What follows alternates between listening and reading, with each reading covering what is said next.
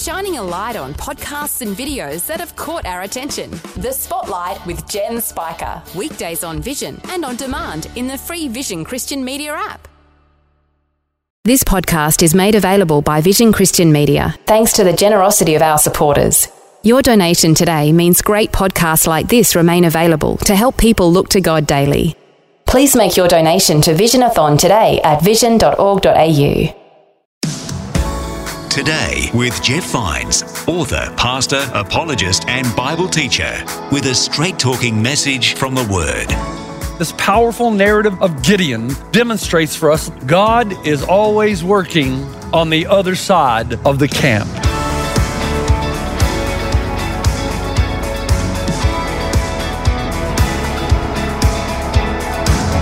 Today with Jeff Vines. Hi and welcome. My name is Bill, and thanks so much for joining us on Today with Jeff Vines. We're in a series looking at Gideon's story in Judges.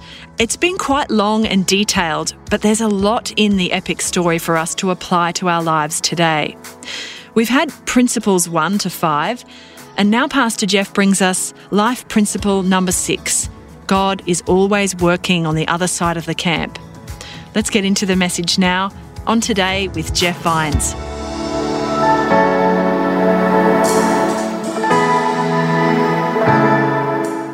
I'm always looking for sermon fodder, always looking for material that I can say, you know, this is a great illustration for something I might want to say in the future.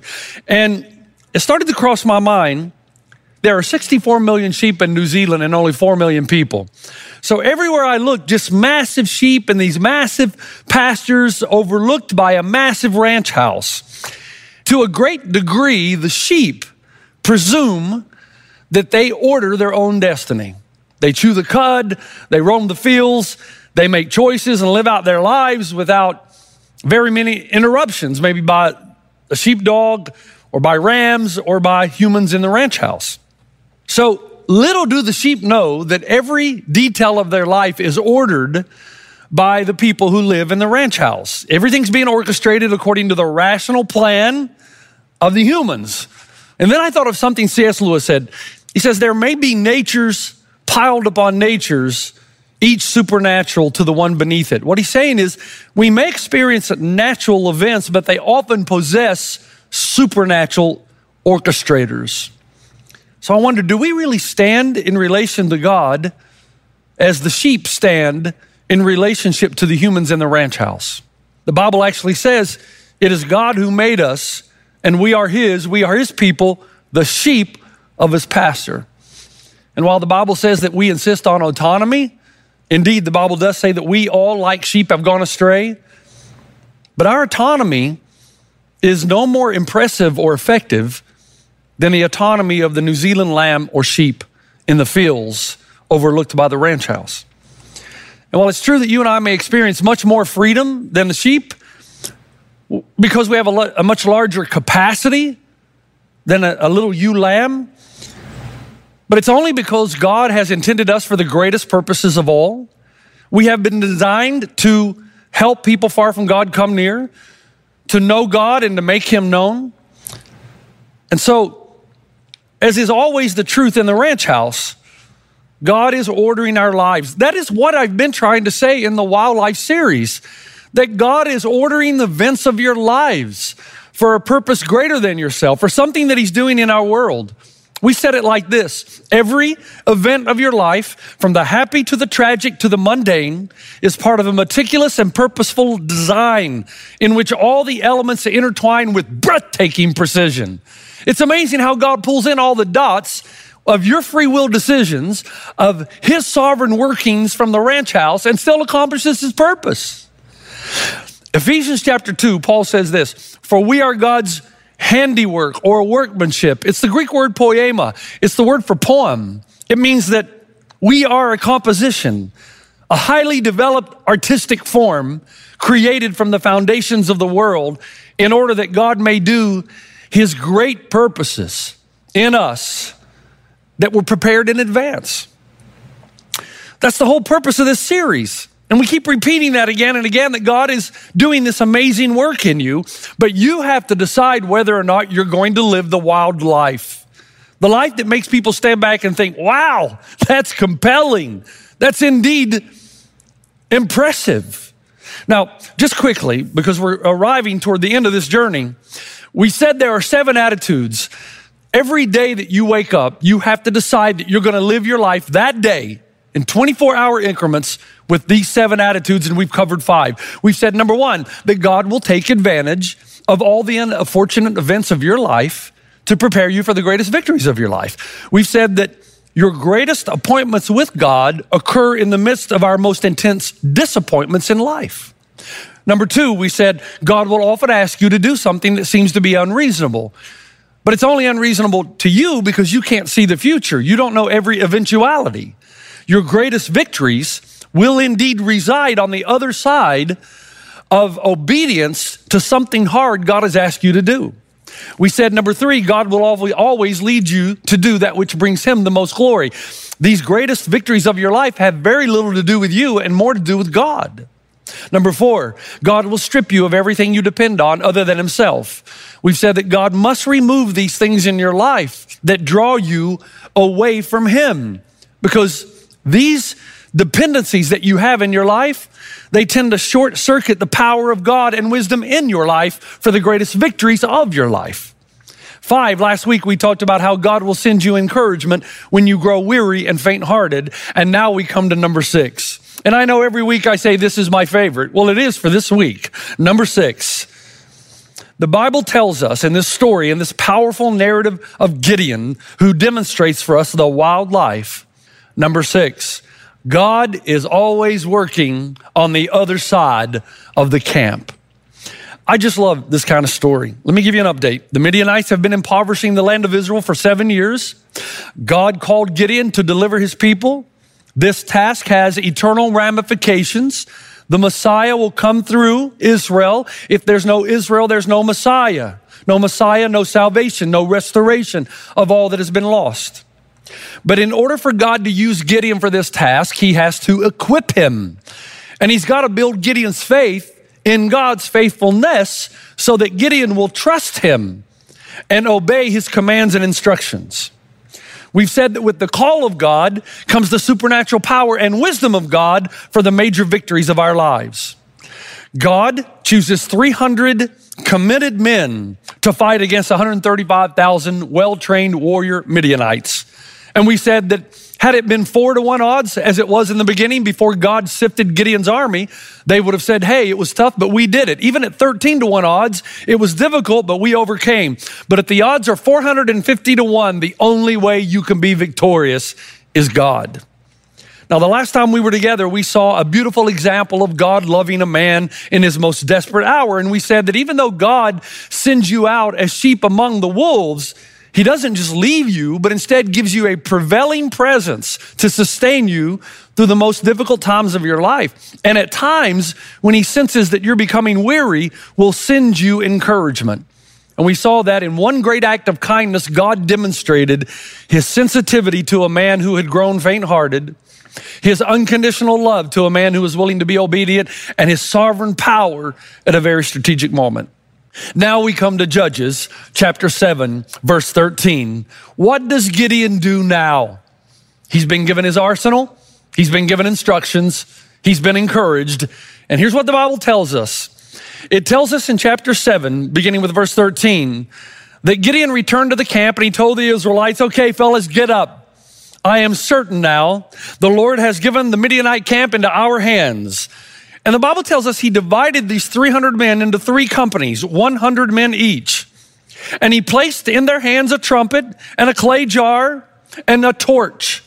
And they're to carry it with them into battle. Verse 17, let me read it for you. Gideon says, Guys, watch me now. Follow my lead. When I get to the edge of the camp, do exactly what I do.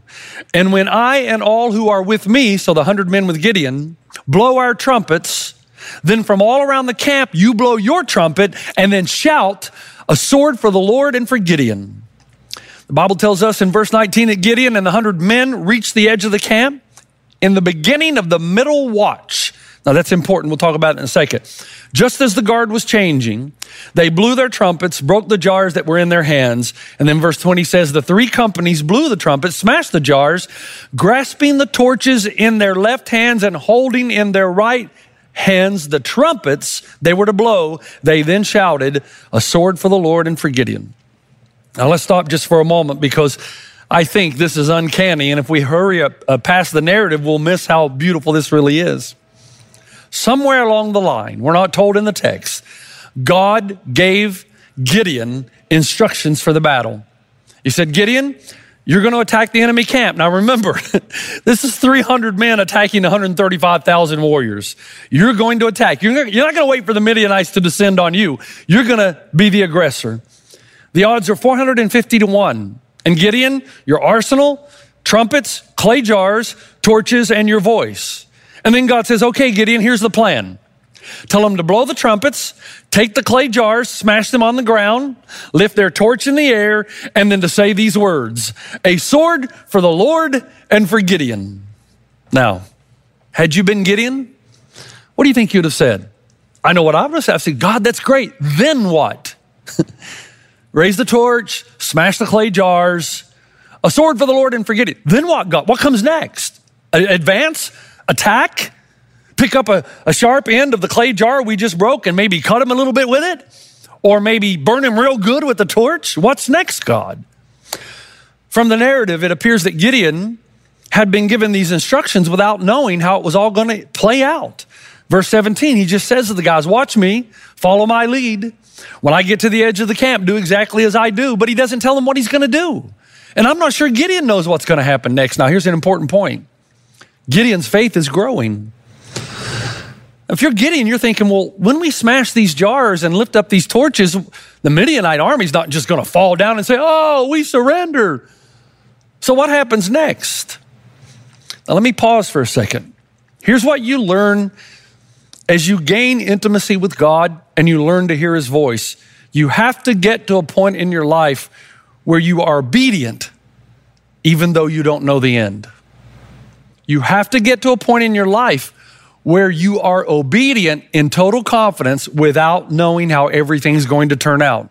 Because only when you trust the instructions God gives for the greatest victories of your life will you experience the greatest victories of your life. And if you have to know how everything ends before you're going to be obedient, you'll never move forward in faith and you'll never experience the power, the wisdom, and the glory of God. In Judges 7, verse 21, we're told the end of the story. It's quite humorous if you think about it. While each man held his position around the camp, all the Midianites ran, crying out as they fled. When the 300 trumpets sounded, the Lord caused the men throughout the camp to turn on each other with their swords. The army fled to Beth Shittah, towards Zererah, as far as the border of Abel Meholah, near Tabbath. Here's the translation. They skedaddled. That's what happened. They, they, saw these torches, 300 men, 100, three groups of 100 surrounding the camp, 135,000 Midianite well trained warriors, and they saw this torch in the air and they heard the smashing of the clay jar. I don't know what that must have sounded like down in the valley. And then they heard the words, a sword for the Lord and for Gideon, and they began to run. In fact, the Bible says they were so afraid, they began turning their swords on each other. So Gideon's men didn't have to kill anybody. They terrified them. You say, well, well, I don't think I get it, Jeff. Well, because God had been working on the other side of the camp. You say, how? Because he had sent a dream to a Midianite warrior. And you know how gossip is? Once one person hears the dream and its interpretation, it spread throughout that camp like wildfire. Next thing you know, every time somebody says the name of Gideon, you're in shell shock. You're terrified. So imagine now in the dark of the night when everybody's half asleep because it's the middle of the watch. So those who are on guard are half asleep. Those who are coming on are half asleep. And the whole Midianite camp is fast asleep. And suddenly they hear, they hear this smashing of clay jars. They hear, they see these burning torches all around the camp. They start thinking everything that moves is an Israelite. And they start killing each other. So the secret weapon God had all along was a paralyzing fear. The dream and the interpretation spread throughout the entire camp. Somebody said, Gossip dies when it hits a wise person's ears. Well, there's obviously a shortage of wise people in Midian because the news of the dream just continued to spread so that by the time Gideon followed to the details God's instructions for victory, God knew what was going to happen. He was working on the other side of the camp. There was absolute fear and disarray. They began killing each other in the confusion, slaying anything that moved. They thought everything that moved was an Israelite, and the timing was impeccable. Now, I got to tell you what happens next. At that point, when the Midianites began to run, think about it. They're being chased by 300 men. 135,000 warriors are running from 300 men. Now that's a 450 to 1 on. Can you imagine one man chasing 450? If you saw that, you'd just start laughing. You'd think that there's something missing here. 450 could run upon one man and just beat him to death. And yet they're running away because God had been working on the other side of the camp. Now, what if Gideon had decided somewhere along the line to attempt this in his own wisdom, his own way? Can I tell you that we are often defeated because we insist upon our own power and on our own resources? Let me say that again. Oftentimes we set about to do something that is honorable and worthy, but we get ahead of God and we're often defeated because we insist upon our power and our wisdom and our resources. Do you realize how much more you and I could accomplish in our lives if we truly trust God? Because with the call of God comes the power and the wisdom of God to give us extravagant eternal victories. Unfortunately, you and I are extremely impatient. We want things to go our way and in our timing.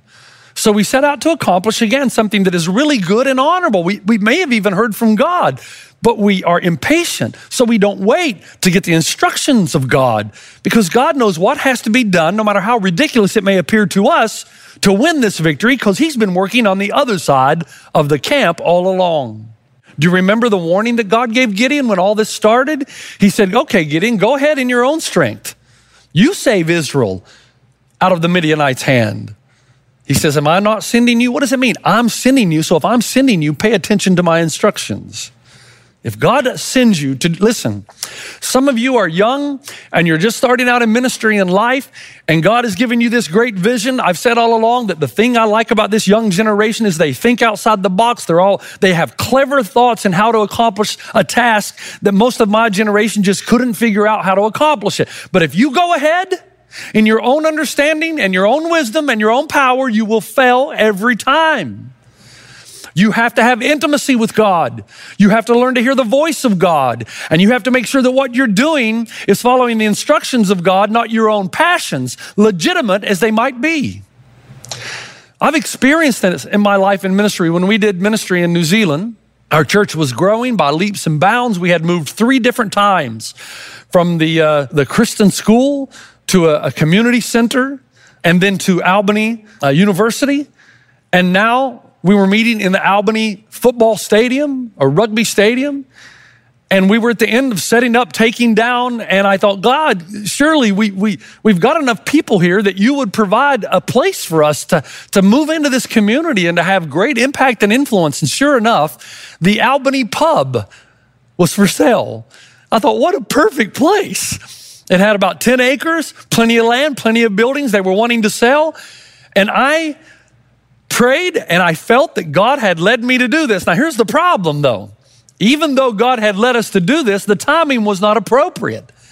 Uh, and I think the leaders in our church saw this uh, impatience in me and began to be concerned that they may become manipulated by something that I wanted to do that God necessarily wasn't in at this moment. So again, the objective was worthy. The calling was honorable. But I was so excited that I went out ahead of God. Did I hear the voice of God? Yes. Did I wait for instructions? No. Was it a worthy objective? Yes. Was I wise in the way I progressed or went about it? No. If God calls you to do something, you better believe that He's working on the other side of the camp. You need to ask God for clear directions and then listen and watch. And no matter how difficult it is, once you get the instructions, trust, obey, and move forward. Is there ever been a time in your life when you've been prompted by the Holy Spirit to do something, but you said in your own doubt, God, that'll never work? Do you know that in your weakness, that's when you are at your best? That's when your strength comes to the surface because you have to depend on God because your wisdom can't fathom it. Most of us never try anything difficult enough to need the power and the wisdom of God. We live very safe lives. It's the antithesis to the wildlife. And let me tell you, it's boring and your soul disintegrates a little bit every day. God has been fashioning and orchestrating events in the past to have you interact with a specific situation at precisely the right time for the ultimate victory.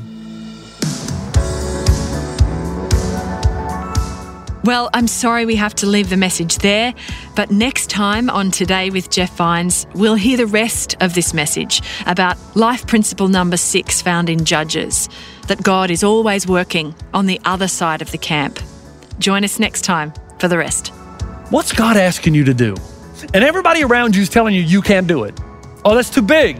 It's too hard. It's too extravagant. And who do you think you are to attempt such a thing? If God calls you to attempt something, you better believe, you better obey, and trust that He's always working on the other side of the camp. He's doing things that you don't know about. The problem is, most of us give up a little too soon.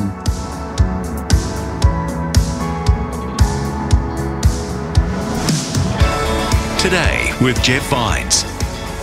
For more from Pastor Jeff, head to vision.org.au forward slash Jeff Vines.